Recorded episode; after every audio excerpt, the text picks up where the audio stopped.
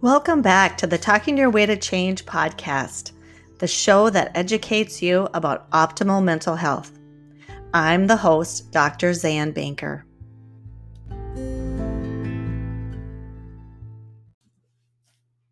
Hi, everyone.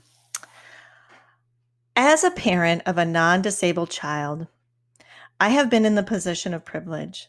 I've had the unearned social and educational advantage of not having to understand the scarcity of resources in special education. Although I've had informal discussions as a neighbor, a family member, a friend, I could really function without this knowledge. As a psychologist, my practice has never included working with children in school settings or around learning, and thus I have had no formal or informal training in special education and only knew a limited amount about services available for children struggling in school.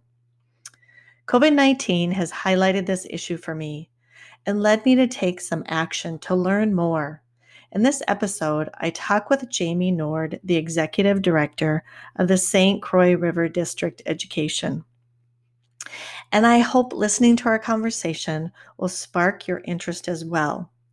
I will leave a link in the show notes of a particular helpful podcast episode that I found targeted to the challenges of handling IEPs during COVID.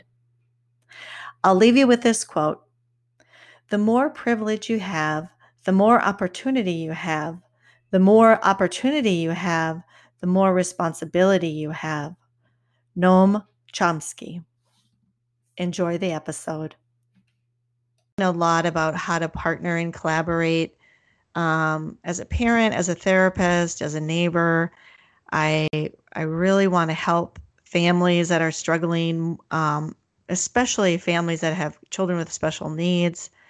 I've been trying to educate myself about, you know, what those services are, what's available mm-hmm. um, in the schools. I have such a value and uh, determination, I feel like, in my life to make sure that public education succeeds.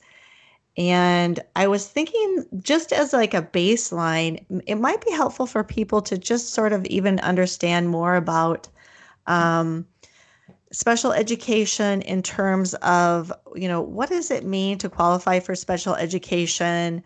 And now you mentioned kids, the, the group of kids that kind of fall through the cracks. Mm-hmm. Um, but maybe we could just start there. Yeah, Maybe. absolutely.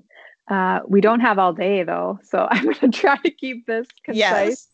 Special education uh, can be pretty complicated, so I'll, I'll give this my best shot. But um, okay, the, the law that really governs special education is called the Individuals with Disabilities Education Act, um, otherwise known as IDEA.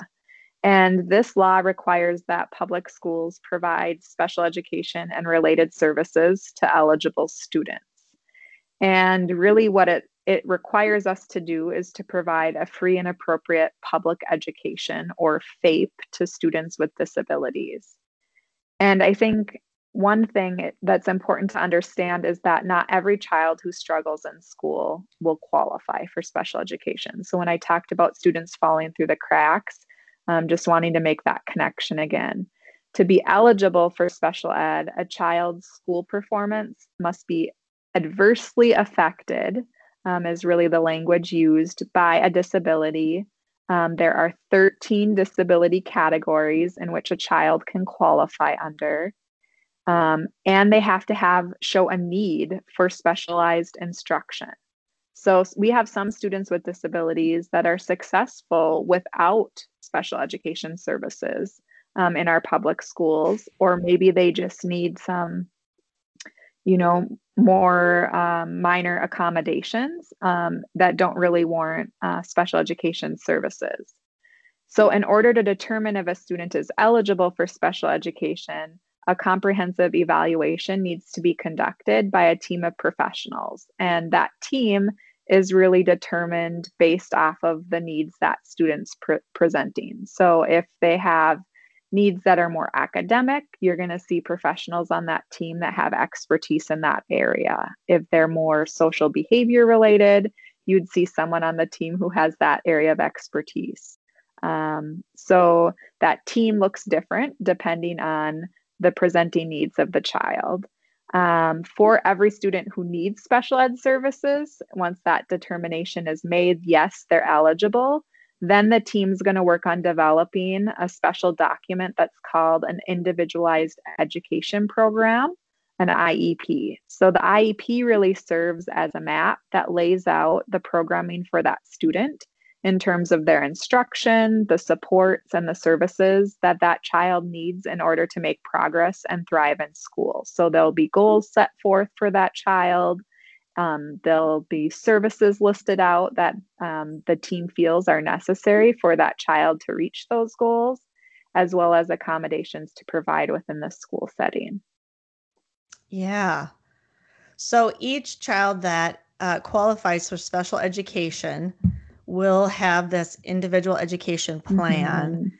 And, you know, I sort of relate that in, in my work that maybe would be considered like a treatment plan. Mm-hmm. And I was thinking, yeah, then during this um, pandemic, when we have these three models of either distance, hybrid, or what's the other one? I guess in, in person. Person. person You're, it's like you're having to sort of come up with like three different treatment plans based on access to three different kinds of resources. That's exactly I can just it. imagine, I mean, the paperwork and just even the conceptualization that the schools are having to grapple with must be mm-hmm. huge. Yeah. And and I understand too on the parent side that they might feel like really anxious that their child isn't getting services. And, you know, and I've been confronted with that and I've been trying to kind of help parents come up with ideas and mm-hmm. figuring out how to you know, even help the school maybe giving some suggestions or ideas when they're mm-hmm. you're confronted with that IEP of okay, well what do you have at home that could be used as a learning resource? Yeah. Um, and I know you and I have kind of just talked about our own kids that in some ways we've really had to shift our children are having to learn more life skills now, independent living skills. And I think that's actually been helpful. Like yeah, you got to learn how to make your own lunch, kiddo, and yep. you're help you're helping with laundry more.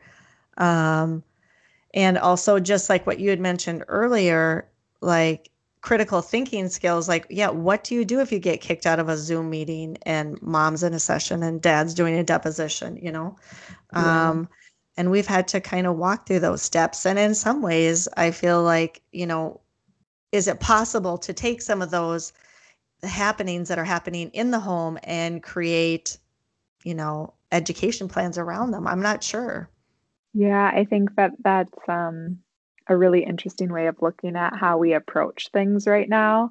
You're you're absolutely right that we need to be um, considering how how does that IEP change for our students with disabilities based off of those learning models. So really it's figuring out what's the contingency plan. So, in the event that a district needs to make that shift in learning model, how do we ensure that there's going to be um, a plan in place? Because those shifts can be re- really sudden based off of a COVID outbreak in a school. Um, so how do we do that? And our we've been working with our special educators on putting together what we're calling contingency learning plans. It's actually an addendum to the IEP that spells out what those IEP services and accommodations are going to look like in the event that that that shift happens to distance learning or to hybrid and so forth so that we we can make sure that there isn't a lapse in service for our students with disabilities um, and that their education can just continue seamlessly. So that's on the paperwork side of things how we've really been approaching that. Um, i do think that IEP teams also can be considering um, as the learning environment changes in those plans. How does that shift maybe where the priority lies um, in terms of providing the student with a free and appropriate public education and look at some of those other important life skills? Um, like you said, you know, with our own kids, we're really asking them to learn skills that maybe we wouldn't have time or a need to really be teaching them at home. So mine too are making lunches, they're working on their laundry skills. Um, but I think that for our students with disabilities, as that learning environment shifts to the home setting, how could we view that through a positive lens and really be focusing on some of those adaptive skills um, to set them up to be successful for life after school and how can we maybe shift to focusing on transition skills um, during the pandemic uh, that would help promote that independent living um, that we want them to experience.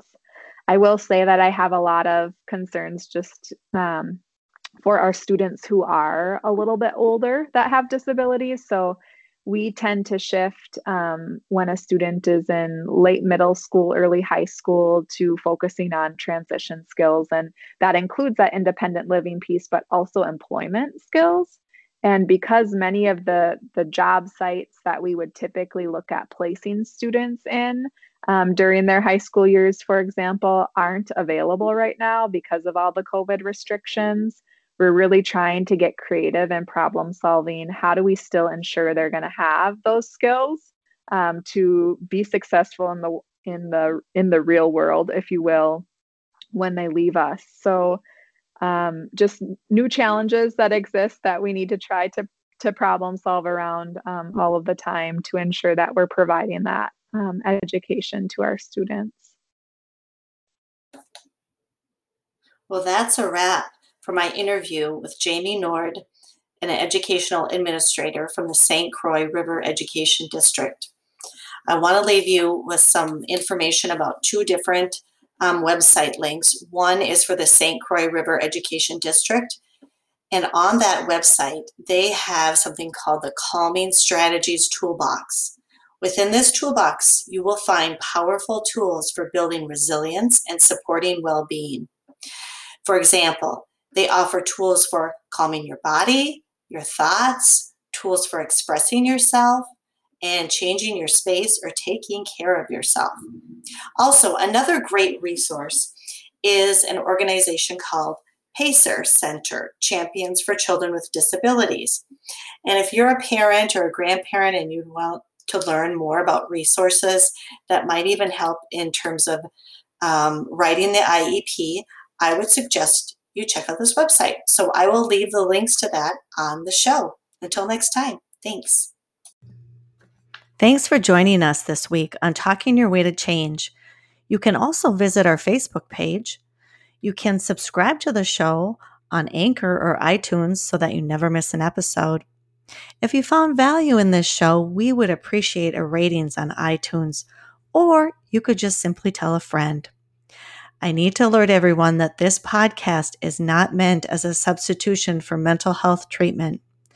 So, although the podcast deals with psychotherapy, this is not your psychotherapy. Okay, thanks for listening. Until next time, this is Dr. Banker.